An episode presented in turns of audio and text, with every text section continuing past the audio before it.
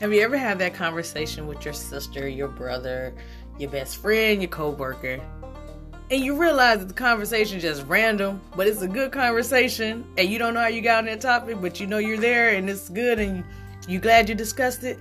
That's what you're gonna get with shooting the shits with Ashley and Keisha.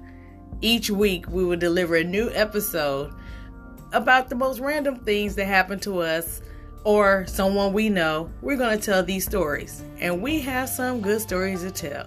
I have some good dating in your 40s. Oh my gosh, do I have stories to tell. So tune in. Don't don't miss this. It's going to be a great one. I'm telling you.